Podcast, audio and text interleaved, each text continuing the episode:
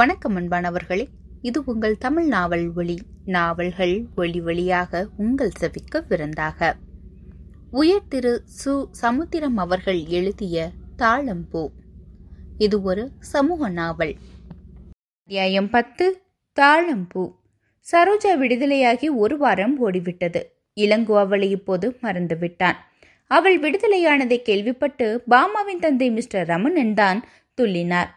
அவருக்கு அவள் விடுதலையாகி விட்டாள் என்பதை விட புத்திசாலியான தனது மகளும் மக்குசாமியான சுப்பையாவின் மகனும் தனது முதுகுக்கு பின்னால் இப்படி ஒரு விடுதலையை வாங்கி கொடுத்து விட்டார்களே என்ற கோபம்தான். ஒருவேளை இந்த இருவரும் அவரையே இந்திரன் சந்திரன் என்று துதிப்பாடியிருந்தால் அவரே முன்னே நின்று சரோசாவை விடுவிக்க பாடுபட்டிருப்பார். என்றாலும் பாமா தனது வருங்கால கணவன் மீது பட்டாக்கத்தி பாயக்கூடாது என்ற பயத்தில் சரோஜாவை விடுவித்ததாக மறைமுகமாக சொன்னதை ரமணன் நேரிடையாகவே புரிந்து கொண்டார்.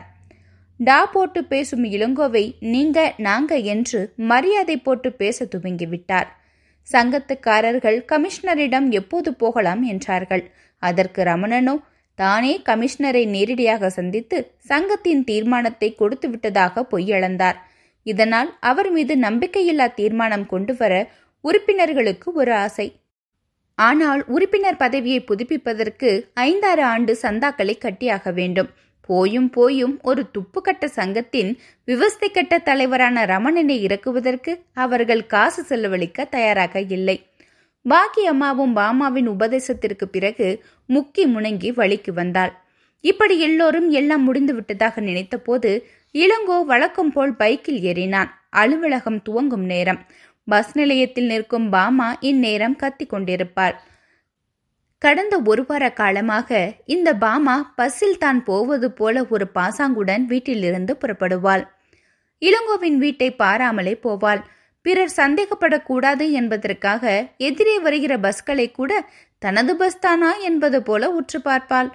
இந்த பையன் இளங்கோவும் தற்செயலாக பஸ் நிலையம் பக்கம் பைக்கில் போவது போலவும் அங்கே அப்போதுதான் அவளை பார்ப்பது போலவும் வேறு வழி இல்லாமல் அவளை ஏற்றிக்கொண்டு போவது போலவும் ஒரு சின்ன செட்டப். இது நன்றாகத்தான் செயல்பட்டு வருகிறது. இன்றைக்குத்தான் கொஞ்சம் லேட். அம்மாவும் தங்கையும் நடத்திய வீட்டு பெரும்போரில் அவனே ஒரு ஐநாவாக மாறி தீர்ப்பு வழங்க வேண்டிய நிலைமை.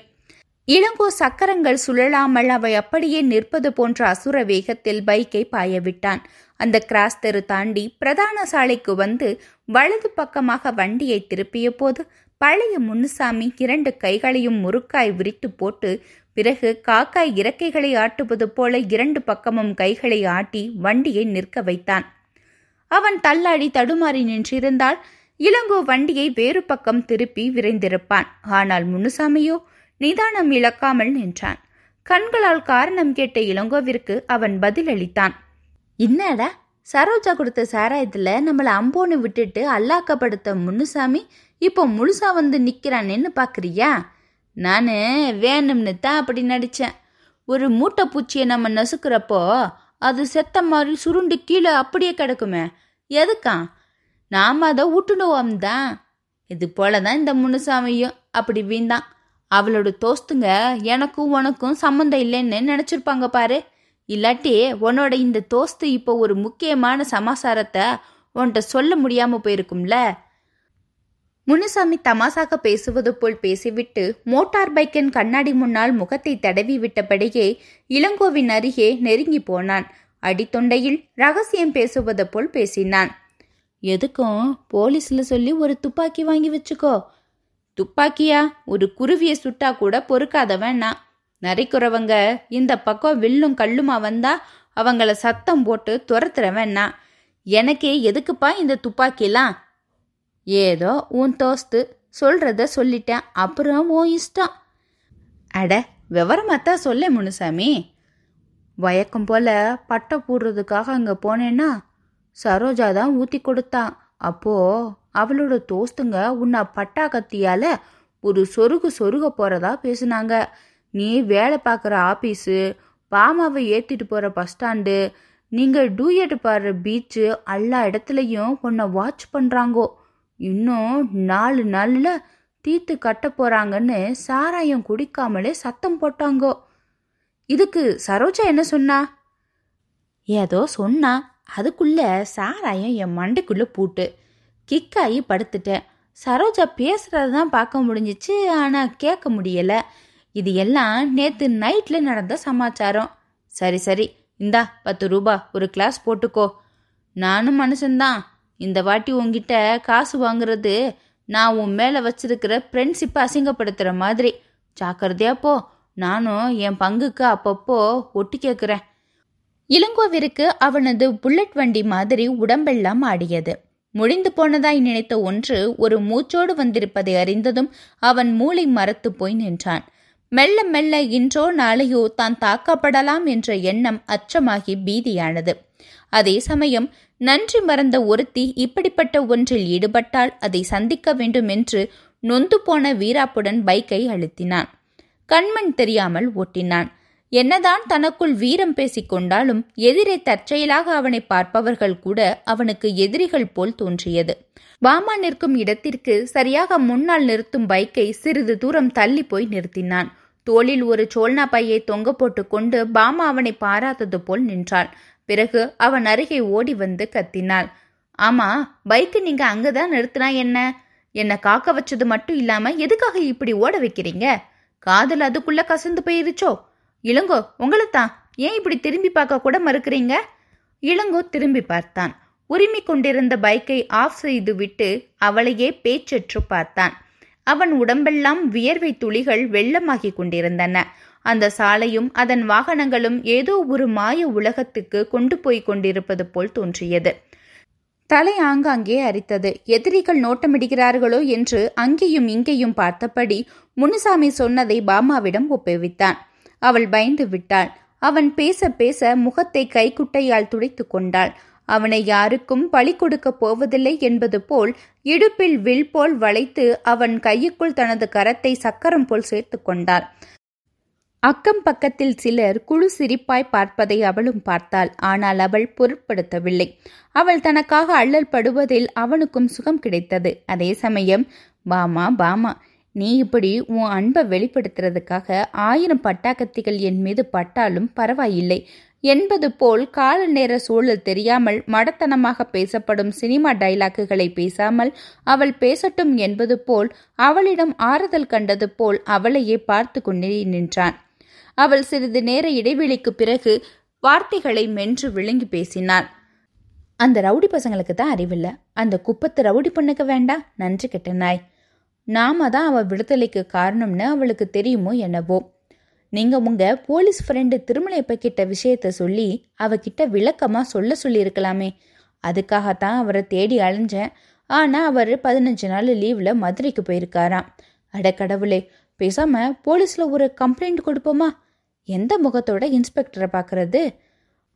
அப்போது டெப்டி கமிஷனர் அங்கிளை பார்த்து துப்பாக்கி லைசன்ஸ் கேட்போமா? அது கிடைக்கிறதுக்கு முன்னாடியே என்னை தீர்த்துடுவாங்க. அப்போ என்ன தான் செய்கிறது? அதுதான் எனக்கும் தெரியலை. அப்படியே அவங்க உங்களை வெட்டுறதா இருந்தால் நம்ம ரெண்டு பேரும் சேர்த்து தான் வெட்டணும். உங்களை பிரிஞ்சு என்னால் இருக்கவே முடியாது. ஆமாம், முடியவே முடியாது. நெசமாக தான், சத்தியமாக தான் சொல்கிறேன். பாமாவால் அழுகையை அடக்க முடியவில்லை. அக்கம் பக்கத்தாரின் கவனத்தை அவள் அழுகை கவரப்போவது போல் இருந்தது. ஆகையால் இளங்கோ அவள்களின் கண்ணில் பாமாவின் முகம் படாதபடி அட்ஜஸ்ட் செய்து நின்றான். அவளை அதிசயித்து பார்த்தான். எழுபது வயது பாட்டியை, ஐம்பது வயது அம்மாவை அவளாக அனுமானித்தான். இறுதியில் பாமாவை பாமாவாக அனுமானித்து அவளை பைக்கில் ஏறும்படி சைகை செய்தான். இந்த சமயத்தில் ஒரு மீசைக்காரன் அவர்களை பார்த்து வந்தான். உடனே பாமா பயந்து போய் அவனை அவசரப்படுத்தினாள். அந்த மீசை இளங்கோவிடம் மணி கேட்க வந்தது அவர்கள் இருவருக்குமே தெரியாது. எதிரில் ஒரு மாதிரி படுகிற அனைவருமே அவர்களுக்கு சரோசாவின் கையாட்களாகவே தோன்றினார்கள். இளங்கோவும் வண்டியை ரவுடி வேகத்தில் ஓட்டினான். யாராவது எதிரே பட்டாக்கத்தியை எடுத்து கொண்டு வந்தால் அவர்கள் மீது அப்படியே வண்டியை மோத வேண்டும் என்று முரட்டுத்தனமாக நினைத்தான். உயிர் பயம் அவனை கோழையாகவும் வீரனாகவும் மாறி மாறி மாற்றிக்கொண்டிருந்தது. இதற்குள் சிவப்பு சிக்னல் வந்தது. பச்சை சிக்னலுக்காக பின்னால் காத்திருக்க நிதானமற்ற பேரொலிகள் வண்டிகளை கோலம் போடுவது மாதிரி அங்கும் இங்குமாக வளைத்து ஒரு போக்குவரத்து நெருக்கடியை ஏற்படுத்தி கொண்டிருந்தார்கள். அப்போது தற்செயலாக எதிர் திசையில் இருந்த பஸ் நிலையத்தை பார்த்த இளங்கோ நிமிர்ந்தான். இதனால் அவன் முதுகில் சாத்தி வைக்கப்பட்ட பாமாவின் முகவாயும் அங்கும் இங்குமாய் அவன் முதுகை சுரண்டியது. இளங்கோ பார்த்த எதிர் திசையில் சந்தேகமே இல்லை, சரோஜாதான். எப்படி இவ சரோஜாவாக இருக்க முடியும்? வயிறு முழுக்க பானை மாதிரி முன்னுக்கு தள்ளி இருக்கே, பின்புறம் வேறு ஒரு மாதிரி தெரியுதே. இந்த ஒரு வாரத்திற்குள் அவள் எப்படி ஒன்பது மாத கர்ப்பிணியாக இருப்பாள்? ஒருவேளை இவள் அவளுடைய அக்காவாக இருப்பாளோ? தன்னை நோட்டம் விடுவதற்காக வந்திருப்பாளோ? இல்லையானால் போலீஸ் அவள் வயிற்றில் குத்தியதில் வீங்கி இருக்குமோ? அதே முகம், அதே தோரணை. இளங்கோ குழம்பி போனான். அதே சமயம் அவள் அவனையே பார்ப்பது போல் இருந்தது. அப்படி அவள் தன்னை பார்க்கிறாளா என்பதை பார்ப்பதற்காக முன்பு கல்லூரி காலத்தி சைட் அடிப்பவனை கண்டுபிடிப்பதற்கு ஒருவன் சொல்லிக் கொடுத்த டெக்னிக்கை பயன்படுத்தினான். குறுக்காக போய்கொண்டிருந்த ஒரு பஸ்ஸை அவன் பார்த்தான். உடனே அவளும் அந்த பஸ்ஸை பார்ப்பது போல் இருந்தது. ஆகாயத்தை பார்த்தான். அவளும் அண்ணாந்து ஆகாயத்தை பார்ப்பது போல் இருந்தது. சந்தேகமே இல்லை, இவள் பார்வையில் ஏதோ ஒரு மர்மம் இருக்கிறது. இதற்குள் பச்சை விளக்கு வந்துவிட்டது. அவன் போவதையே அந்த கர்ப்பிணி பெண்ணும் முகத்தை சுற்றிவிட்டு பார்த்து கொண்டிருந்தாள். அவளை பார்த்து கொண்டே வண்டியை திருப்பிய இளங்கோ ஒரு ஸ்கூட்டர்காரனிடம் திட்டு வாங்கினான். அவனை சரோஜாவின் கையாளாக அனுமானித்து கொண்டு இவனும் பதிலுக்கு திட்டியபடியே வண்டியை அழுத்தினான். கால் கிலோமீட்டருக்கு அப்பால் அதை நிறுத்தினான். அவனது தோளில் கை போட்டிருந்த பாமா அவனது முகத்தை தன் பக்கமாக திருப்பி கேட்டாள், என்னாச்சு உங்களுக்கு? இல்ல, எங்க ஆபீசரு அதோ அந்த லேபர் இன்ஸ்டிடியூட்ல ஒரு விவரம் வாங்கிட்டு வர சொன்னாரு. சுருக்கெழுத்துல தேர்ச்சி பெற்ற ஒரு ஸ்டெனோவா ஆபீஸ்ல நியமிக்கணும். அதுக்கு டைப்பிங் வேகம் நிமிடத்திற்கு இருபத்தைந்து வார்த்தைகள் இருக்கணும். இந்த டைப்பிங் வேகம் சுருக்கெழுத்துல இருந்து அதை அர்த்தப்படுத்தி டைப் அடிக்கிறதுக்கா இல்ல ஒரு பாராவை கொடுத்து அதை டைப் அடிக்கிறதுக்கா என்கிறது எங்க ஆபீஸ்ல யாருக்குமே தெரியல. இப்படித்தான் பல ஆபீஸ்ல ஆபீசர்களோட அறியாமையால பல தகுதி உள்ளவங்களுக்கு வேலை சரியாவே கிடைக்கிறது இல்லை. அப்போ நானும் வரேன், உங்களை தனியாக விட மாட்டேன். அங்கே நேரமாகும், இப்போ பஸ்ஸில் போயிட்டு சாயங்காலமும் ஆஃபீஸில் வந்து உன்னை நான் பிக்கப் செஞ்சுக்கிறேன். ஜாக்கிரதையாக போங்க, ஆஃபீஸுக்கு வந்ததும் உடனே ஃபோன் செய்யுங்க, அது வரைக்கும் என் மனசு கேட்காது. பாமா அப்போது வந்த ஒரு பஸ்ஸில் ஏறிக்கொண்டாள். இளங்கோ அவள் டாட்டாவுக்கு பதில் டாட்டா போடாமல் வண்டியை ஒடித்து வளைத்து ஒரு சுற்று சுற்றி அந்த பெண் நின்று கொண்டிருந்த பஸ் நிலையத்தை நோக்கி வண்டியை பாய்த்தான். இதற்குள் அவள் அவன் வருவது தெரியாமல் ஒரு பஸ் நம்பரை பார்க்காமல் அதில் ஏறிக்கொண்டாள். உடனே அவனும் அந்த பஸ்ஸை ஃபாலோ செய்தான். அவன் மனதில் அழுத்திய குற்றசுமை அந்த பைக்கின் ஆக்சிலேட்டரையும் அழுத்தியது. பாமாவிடம் பொய் சொன்னதை அவன் மனம் ஒப்பவில்லை. அவன் ஆபீசர் அப்படி ஒரு விவரம் கேட்டு வர சொன்னது உண்மைதான். அந்த உண்மையை அவன் தனக்கு சாதகமாக வளைத்து தர்மர் துரோணரை ஏமாற்றியது போல் தானும் ஏமாற்றிவிட்டதாக நினைத்தான். ஆனால் அவளுக்கு சிரமம் கொடுக்க கூடாது என்றுதான் அவன் அப்படி செய்ததாக தனக்குத்தானே சொல்லிக் கொண்டான். அதே சமயம் ஒருத்தர் அவரது நோக்கங்களால் தீர்மானிக்கப்படுவதில்லை, மாறாக செயல்களாலேயே தீர்மானிக்கப்படுகிறார்கள் என்று யாரோ ஒரு கிரேட் மேன் சொன்னதாக ஒரு பத்திரிகையில் வெளியான வாசகங்கள் அவன் மனதை பாம்பாக கொத்தின. அதையும் மீறி அந்த பஸ்ஸின் பின்பக்கம் பாம்பு போல் வளைந்து வளைந்து போய்கொண்டிருந்தான். சரோசா இவளா அவளா? எப்படியும் அசுல் சரோசாவை சந்தித்து அவள் விடுதலைக்கு தான் தான் காரணம் என்பதை விளக்கி அவளிடம் இருந்தும் அவள் கும்பலிடம் இருந்தும் தனக்கு விடுதலை வாங்கியாக வேண்டும். இந்த அத்தியாயத்தை பற்றிய உங்களுடைய கருத்துக்களை மறக்காம பதிவிடுங்க. உங்களுடைய கருத்துக்கள் தான் என்னுடைய இந்த முயற்சிக்கு உற்சாகத்தையும் பலத்தையும் சேர்க்கும். மீண்டும் அடுத்த அத்தியாயத்தில் தாழம்பூ பூக்கும். அதுவரை இணைந்திருங்கள். இது உங்கள் தமிழ் நாவல் ஒளி.